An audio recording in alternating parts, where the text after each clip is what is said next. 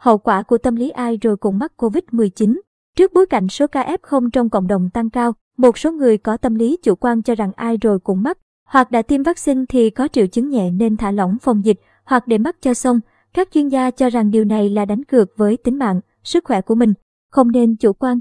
Vừa qua, tại Bệnh viện Thanh Nhàn, Hà Nội đã ghi nhận nhiều trường hợp đã từng mắc COVID-19 bị tái nhiễm, thậm chí bị các triệu chứng kéo dài, ảnh hưởng lớn đến sức khỏe.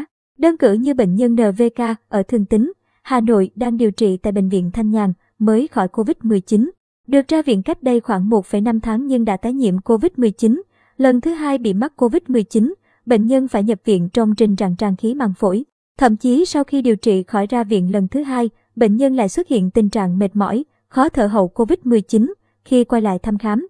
Bệnh nhân còn được phát hiện có các tổn thương phổi và lại phải tiếp tục điều trị.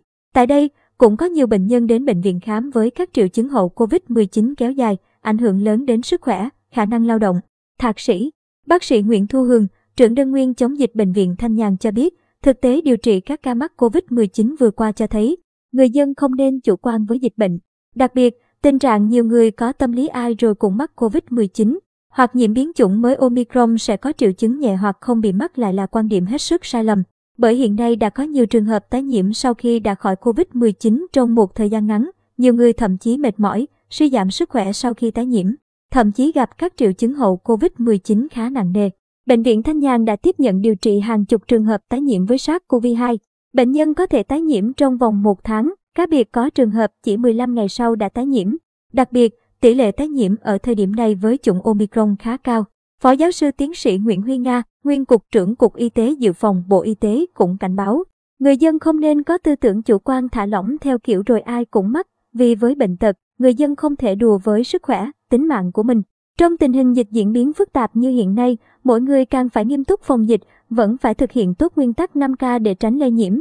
Bởi không ai biết được mình có bệnh nền gì, nếu bị nhiễm thì sẽ diễn biến thế nào, có hay không có triệu chứng nặng thậm chí có bị tử vong hay không. Người dân không nên chủ quan, mạo hiểm mà vẫn phải bảo vệ sức khỏe cho bản thân mình, người thân và cộng đồng.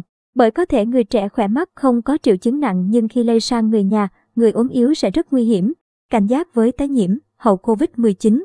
Theo bác sĩ Nguyễn Thu Hường, có thể xảy ra các tình huống dẫn đến tái nhiễm như Trước đó, người bệnh đã nhiễm chủng Delta sau đó chủ quan có thể tiếp tục tái nhiễm với chủng mới Omicron. Đặc biệt, người đã nhiễm chủng Omicron nhưng vẫn có thể tái nhiễm lần nữa với chính Omicron nhưng với biến thể phụ khác. Hiện chủng Omicron được phát hiện có các biến thể phụ là 3, 1, 3, 2, 3, 3. Thực tế hiện nay cho thấy, những người từng nhiễm biến chủng ban đầu của Omicron là 3, 1, có thể nhiễm tiếp chủng 3, 2.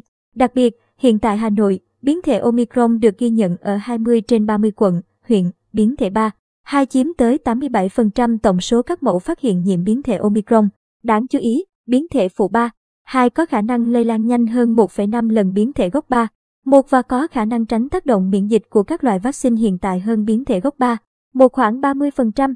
Bác sĩ Nguyễn Thu Hường khuyến cáo, tất cả các đối tượng, ở mọi lứa tuổi, nếu có tiếp xúc nguồn lây đều có thể tái nhiễm. Nhưng đối tượng có nguy cơ tái nhiễm cao hơn là người già, người bị suy giảm miễn dịch, người có bệnh lý nền và trẻ chưa được tiêm vaccine. Việc tái nhiễm cũng có thể gặp ở người trẻ, vì vậy bất kỳ ai cũng không thể chủ quan, kể cả với người đã từng mắc và đã khỏi bệnh. Theo đó, dù các triệu chứng khi nhiễm chủng Omicron thường không nặng như chủng Delta nhưng thời gian tái nhiễm càng ngắn sẽ làm bệnh nhân mệt mỏi, kéo theo đó thời gian hậu COVID-19 dài hơn, ảnh hưởng đến sức khỏe cơ thể.